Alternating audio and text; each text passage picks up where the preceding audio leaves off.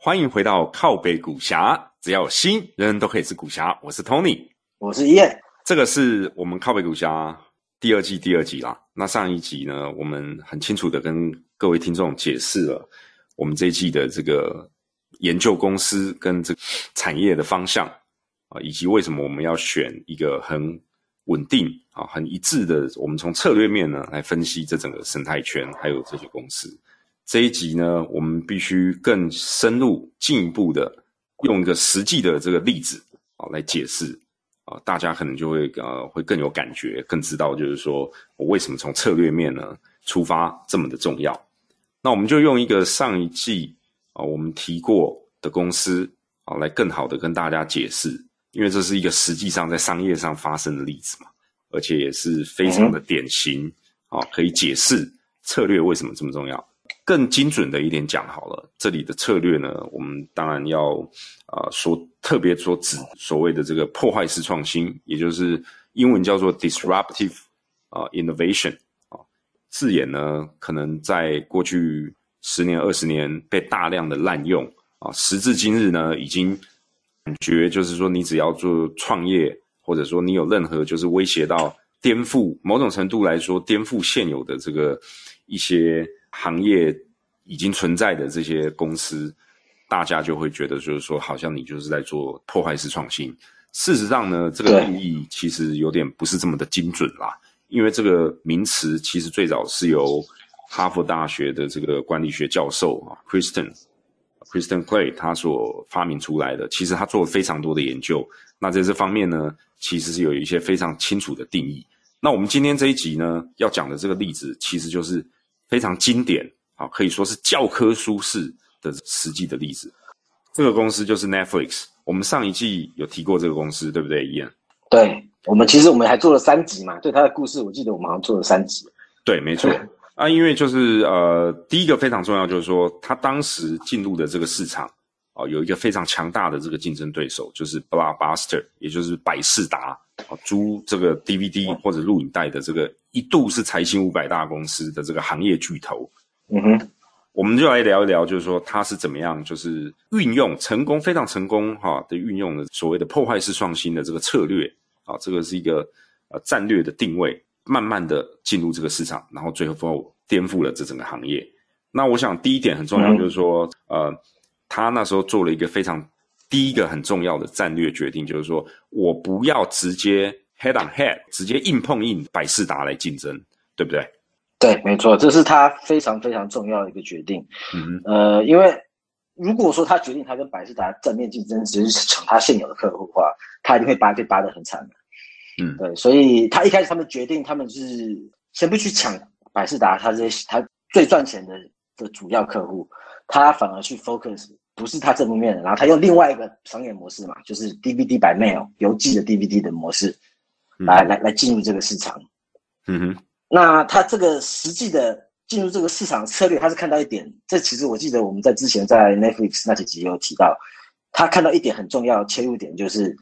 那个时候所有的 DVD，如果你迟到还了，都有很很很重很重的 late fees 嘛，这个之前有提到，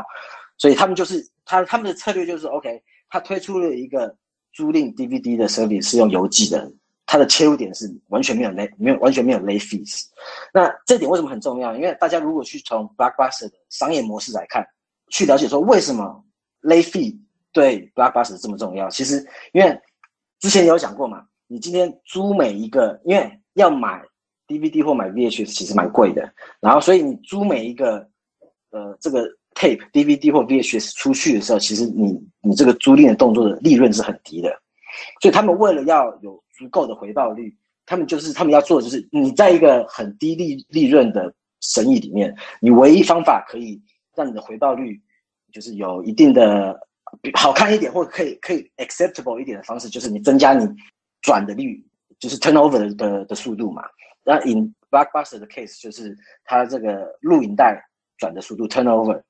所以 Blockbuster 它既然它的利润单价利润很低，所以它一定要转很快嘛。那它如果它要转很快的话，它代表说今天每个客户他要租这个录影带或 DVD 的时候，他们不能租太久，所以他一定要 impose 一个时间，说如果你你如果你在这个时间内不还我的话，我就要 charge 你钱，他这样才有赚钱嘛。我想这个 late fee，嗯，我想这个东西，这就是为什么 late fee 很重要。嗯，我想这个东西是不是就是也可以进一步的延伸啊，到这个我们所谓的在金融领的领域的话，就是所谓的这个呃 capital return，也就是资本回报率的这个概念。对对对，没错，这其实就是用那个道理嘛。因为有些很好的公司，他们其实是利润是很低的，可是因为他们转的很快，所以他们回报率很高。有几个 classical classical example 啊，像说通常一般的。这种超市、超商其实他们都是这种利润很低，然后他们转的很快。那还有另外一个最好 case，大家台湾人应该都知道，就是红海嘛。嗯哼，红海也是一个很很经典的例子，就是我它它低价策略，可是它它的呃销售做的非常大，转的很快，销售跟资本而运用的这个转的速度转的非常快，所以它利润低没有关系，它整个公司还是可以还是还是可以有一个很好的回报。进一步解释一下好了啦，这个资本回报率在这边呢，可可能大家就是。啊，不要被这些术语所迷惑。但是直观一点的来理解，就是说你怎么运用资本，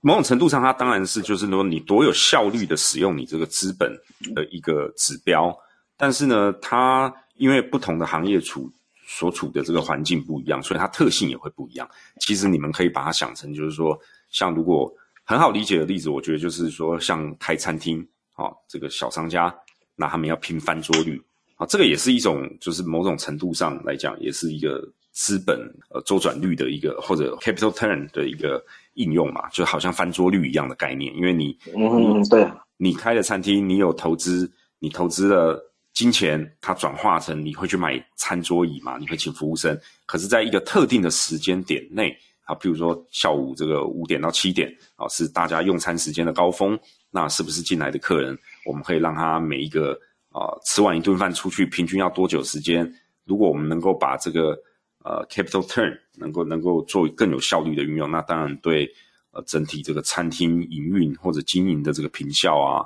都有所提升的话，那当然对这个企业本身是比较好。大概是这样子的一个概念。那伊恩刚刚在讲的就是说，本身百事达的模式，因为它是租赁模式啊，你想嘛，它必须去付这个店租啊，还要这个把。DVD 或者说那时候的时代背景之下是录影带，要把它买下来，这些都是固定资产，他们都要付钱买。可是你要把它租出去，你才能够有收入。这时候如果你能够把这个 capital return 啊，把这个 turnover 的 ratio 把它提高，就是这 business model 对百事达的本身的商业模式会是一个非常啊重要、非常这个 critical 的一个因素啊。这样，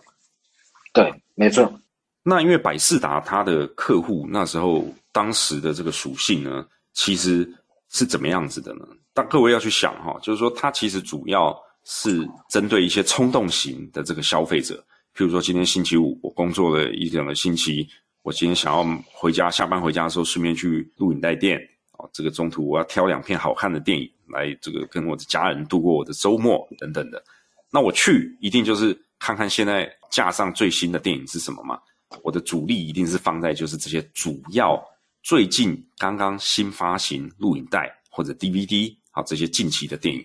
一定大多数的人都是对这个有兴趣。当然也有一些就是所谓的 movie geeks，好比说我对某个领域的特定电影有兴趣啊，我特别去找什么样的片子，或我想要怀旧啊，想看十年前的哪一部片，特别去寻找。可是这毕竟是少数，所以那时候百事达。主要的客户是属于前者，也就是所谓一个比较随机啊、比较冲动性消费的这个客群。那 Netflix 也就是网飞，其实他们着重的客群就跟百事达就有所不一样了。那 Netflix 它的客群呢，主要是呃 focus 在一些比较 take early technology adapter，因为你今天你要看 Netflix 很重要，是你家里要 DVD player 嘛。你这所谓 early technology 呃 adapter 就是这个早期科技的使用者，对不对？就是任何一个新科技出来，都会有一帮子的人，他是哎，会比较先 adapt，对，愿意尝鲜，愿意先去接受它。这个当然就是又可以牵扯到这个 innovation 的理论啦，哈，这个创新曲线啊，种种种。我们以后有机会再慢慢跟各位多讲，没关系。所以 overall 重要的是应该是这样讲，因为 Netflix 它当初它选的客户是 Blockbuster，它的商业模式没有办法满足的，所以 Blockbuster 它一开始根本不把呃 Netflix 当做一个正面的呃竞争对手来看待。嗯，对，所以这就是为什么直到了 Netflix 这个 DVD by mail 的 model 推出了九年以后，嗯，呃，Blockbuster 才开始有它第一个 by mail 的类似的产品推出，想要跟 Netflix 对打。但是大家记得，这已经是 Net Netflix 做九年以后了，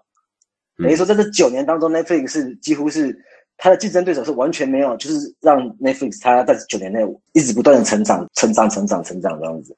嗯，这也我想这也就是我前面提到，就是说为什么这是一个很典型的这个应用破坏式创新非常成功的经典的这个教科书上的例子。因为你想各位想想看嘛，就是说任何一个行业啊，这个就回到经济学的的第一堂课，如果有利可图，大家都会进来竞争。那慢慢慢慢的就是说，随着竞争，这个产业就变成一个红海，会把平均行业利润拉低。好，那在传统经济学。的理论啦，或者说古典经济学，其实 eventually 这个东西会慢慢的趋向于所谓的 perfect competition，也就是完全竞争。但教科书是的理论是一回事嘛，实际发生在我们商业世界的故事又是另外一回事。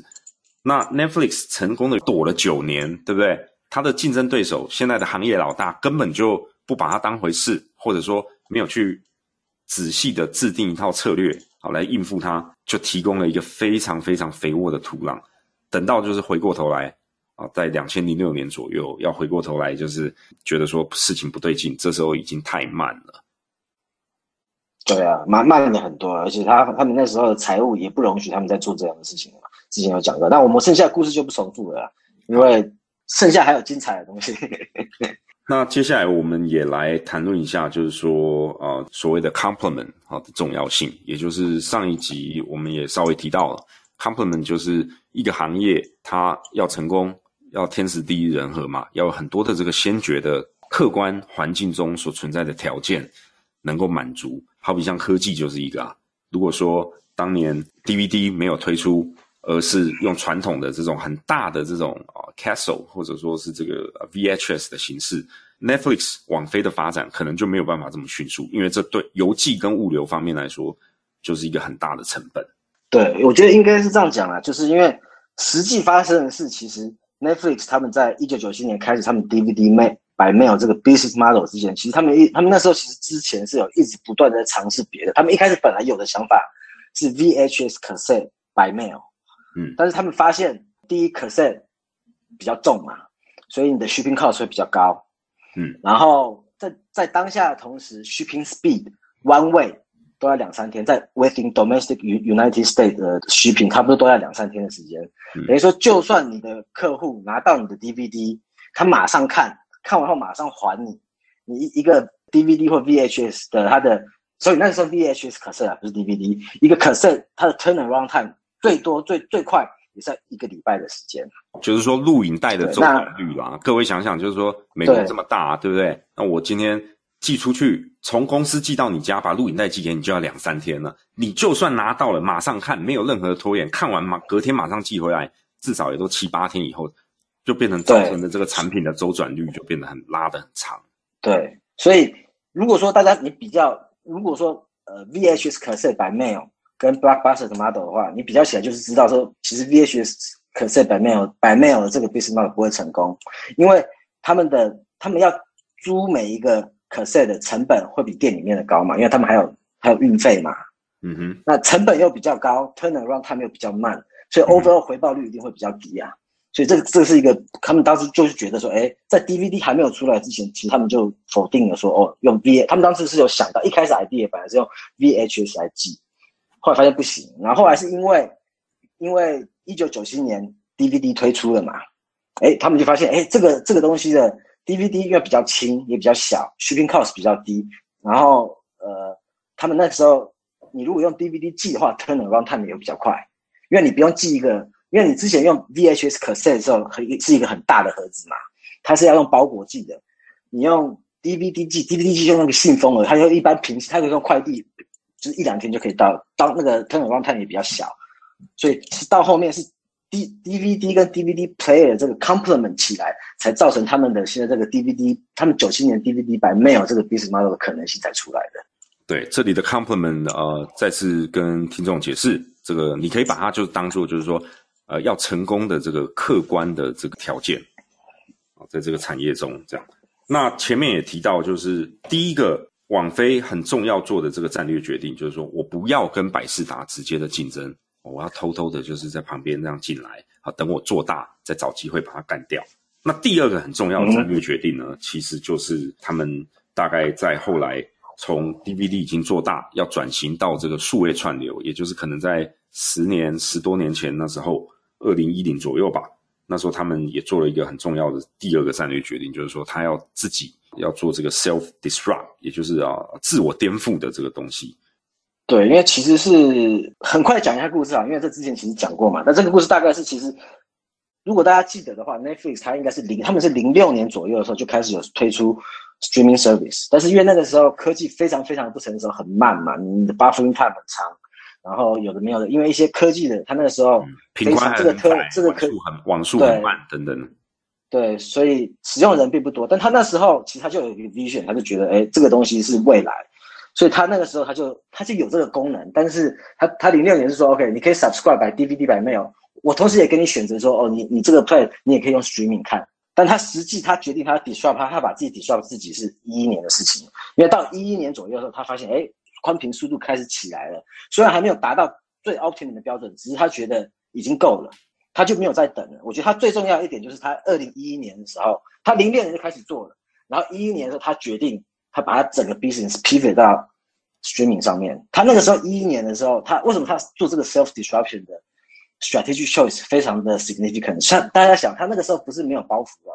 他那个时候 DVD 版没有是他的 core business，是已经是 couple billion dollar sales 的一个占他的营收已经很大一部分，等于就是你各位这样想嘛，我今天一个东西很赚钱。对不对？那你叫我自断手脚的这种感觉啊，自断手脚，因为我有这个远见，看到了未来局势会怎么变动。可是今天我我的这个部分 business 还很赚钱，但是如果我要投资，要能够在未来的这个区块能够有发展，我今天必须自断双手。这个就对啊，就是那那他很厉害，不是是一一年啊，不是一零，他一一年的时候他就决定他自断双手。那所以一一年到一二年，其实对他们公司的这个业绩，然后因为他们处理的方式。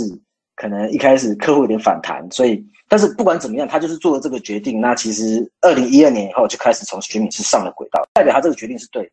那我们同一个角度来看，你看这些像迪士尼这些这些大的 content provider，嗯，老牌的，他们其实拥有制作内容跟这个影片啊、影音内容的这些 players，对他们其实大家也都知道，零六年的时候其实。这些这些公司，他们其实也都知道 streaming 这个 technology 的越来越好，其实都是在他们的在他们都知道，因为其实我之前有讲过，MLB 其实在两千年左右的时候就开始在用 streaming technology 在转播棒球比赛，在美国，嗯，所以这个科技其实在那个时候已经是有了，嗯，那这些公司也都知道，嗯，但是零六年的时候，他们就觉得这个这个又又其实又又拉到第三个，呃，Netflix 他们厉害的地方，呃，他怎么从因为上一段刚刚有讲了，一开始 Netflix 其实是，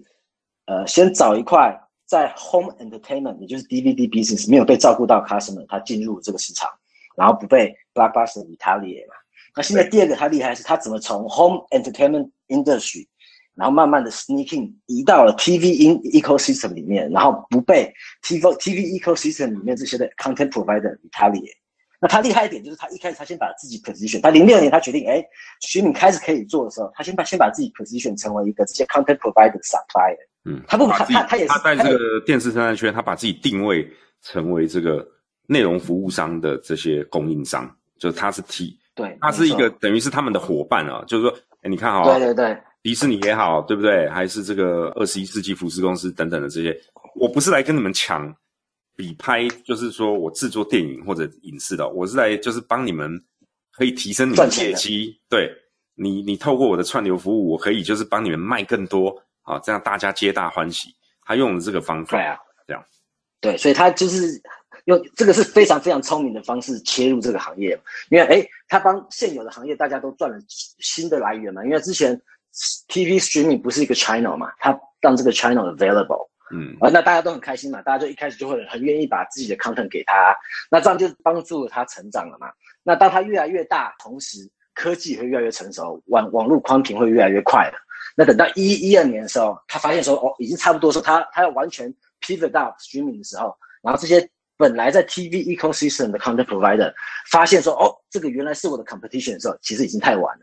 为什么太晚了？因为 Netflix 在这个时候已经成为这些 TV content provider 很大一个收入来源了。嗯，你今天如果要再打它，就变成又伤到自己了，对不对？对，对，所以这就是为什么你去看第一个推出 streaming product 的大的 content provider 就是迪士尼嘛，大家其实都在等迪士尼推出才跟着推出。那迪士尼是其实它是二零一九年年底才推出的，等于说跟 Netflix 二零零六年总共它晚了 Netflix 十三年的时间，等于说这些 TV provider 他们给了 Netflix 十三年的时间成长茁壮。嗯，哇，这个听起来，啊所以为什么这个 disruptive innovation strategy 是是一个非常 powerful 的 strategy 是这样的，它因为你你今天你要进入一个新的行业的时候，或者是你最怕的就是黑黑黑黑的竞争嘛，那这个策略它会让你 avoid 黑黑的竞争，给你给你时间去茁壮，这是这是我觉得这是这个 disruptive innovation strategy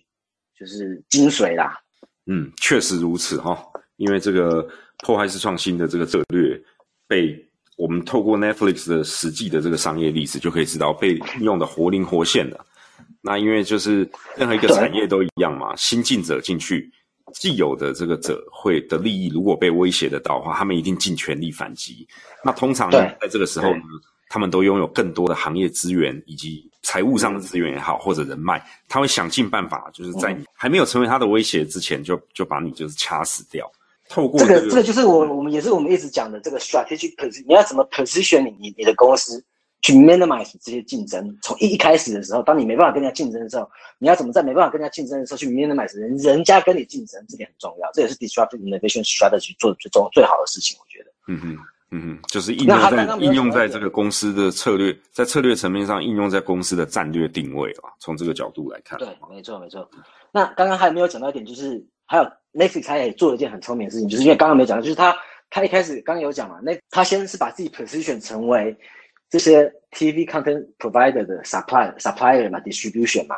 所以他一开始进入的时候，他其实是先让利让给这些 TV content provider。什么叫让利？就是他们一开始谈的 agreement 其实是用一种 revenue sharing，也就是我赚的越多，我要给你的越多。我永远我我假设我跟你谈的是 revenue sharing 是十五 percent，我赚的十五 percent，永远我永远都要给你十五 percent 啊，我赚的越多，永远都是十五 percent，这样其实不大好嘛。但他一开始他就是让利让给这些 content provider，等到他慢慢开始茁壮了，他人他 subscriber 越来越多，他的 technology 越来越好的时候，等他开始这些开始有 bargaining power 的时候，大到一定程度的时候，回过头来跟这些 content provider 说，OK，我现在已经够大了，所以我有能力跟你 negotiate 更好的 terms，我现在不要这些 revenue sharing agreement 了，我要 fixed license agreement。那 fixed license agreement 的好处、重要性，就是它今天其实 Netflix 把 business model 是，你它是变成了 fixed license model 以后，它才有所谓的 operating leverage，才有可能造成它现在的未来啦，未来它的利润会很高，是因为它的 operating leverage 来的。为什么这个？那这也是一个它为什么 Netflix 转成了这个所谓的呃 fixed license agreement 之后，才会有这个所在营运方面才会有这个所谓的营运杠杆，呃，进一步完善它下一步的发展？你也跟这个听众们解释清楚一点好吗？呃，OK，因为主要是这样子，因为大家想想，从一家公司的 cost structure 来看，OK，如果说你今天来看，嗯你的成本结构，如果说你今天的 cost of goods sold，in Netflix case，它的 cost of goods 是制造或者是给人家看这些 content 的成本嘛，对不对？嗯哼，那如果说你的 cost of goods sold 的 agreement 是一个 revenue sharing agreement，也就是说，今天我卖的越多，我要给出去的越多，也就是说我，我的 gross margin，假设我现在是像 Netflix 他们一开始做这个 revenue sharing agreement 的时候，他们的 gross margin 差不多二十趴左右。嗯，就是说毛利大概百分之二十，对，如果说他一直维持这个 revenue sharing agreement 的话，他就算他成长到 revenue 成长到 two hundred billion，嗯他的 gross margin 还是会二十趴。对，但是如果说他今天他是跟人家谈的是一个 fixed license fee，就是打个比方说，我我跟你租借这个 content，租借个五年，我付你个两亿。那这我这两亿，如果说我给看的人，我我这两亿，如果说我用这两亿可以赚你是赚二十亿的话，我只要付你两亿啊，那我我这样我的我的 gross margin 就会高一点，我就会有杠杆啊，我会有 operating leverage 啊。嗯，营运杠杆才大概是这个原因，对，被用用的比较好，这样。对，因为现在 Netflix 它的 business model 很重要，它会我看得到它会有很高的 profitability，就是因为这个营运杠杆的原因。嗯嗯，那这个营运杠杆会这样来，是因为说它之前有利用了它的 bargaining power，你勾写到一个比较好的，这是一个很 critical 的 step，就是才造成说他也会有这样的 profitability。嗯哼，profitability 就是获利能力啦，哦，就是说它未来的这个简单白话一点说，就是说这个未来这个企业到底能够多赚钱，在策略上就是你刚刚解释也非常清楚嘛，它运用了商业上的谈判跟策略，能能够帮助它就是巩固它的地位。那随着它越来越有这个议价能力，它就可以进一步完善它在未来可以赚更多钱的这个计划。简单来说就是这样。对。所以这个都是一步一步来的，一步一步来，就是你知道，他慢慢的 sneaking，慢慢的 sneaking，慢慢的 sneaking，对，慢慢慢慢慢鬼鬼祟祟的啊，先跟不让人家竞争对手注意到它的存在，然后慢慢慢慢慢慢很有耐心、很有执行力的把每一个环节的策略做好，那整体串起来就变成一个大的破坏式创新策略运用很成功。而且怎么样从一个非常小的公司啊，这涨到今天已经是这个大家都没有办法忽视的全球，你说串流业也好，或者媒体业也好的这个科技巨头。嗯，对的。那我们今天就用呃第二集啊，跟大家解释了整个 Netflix，这不是只是单纯的在讲它历史，而是用实际的这个商业例子跟大家分享它是怎么样成功运用的一个破坏式创新的策略。改变了这整个行业的生态啊，以及成就了他自己一个这么的伟大的公司。那这个例子呢，就很好的解释了或者呼应了我们第一集所讲的内容，为什么策略这么重要。接下来在第二季啊，全部我们会用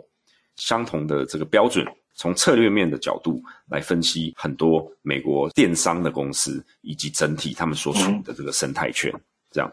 对的。好，非常谢谢大家的这个收听。那我们第二集的节目就到这边告一个段落。如果支持我们，请多多按赞、分享，然后留给我们高分的好评，我们才有动力继续把这个节目做下去。谢谢各位，拜拜。拜拜。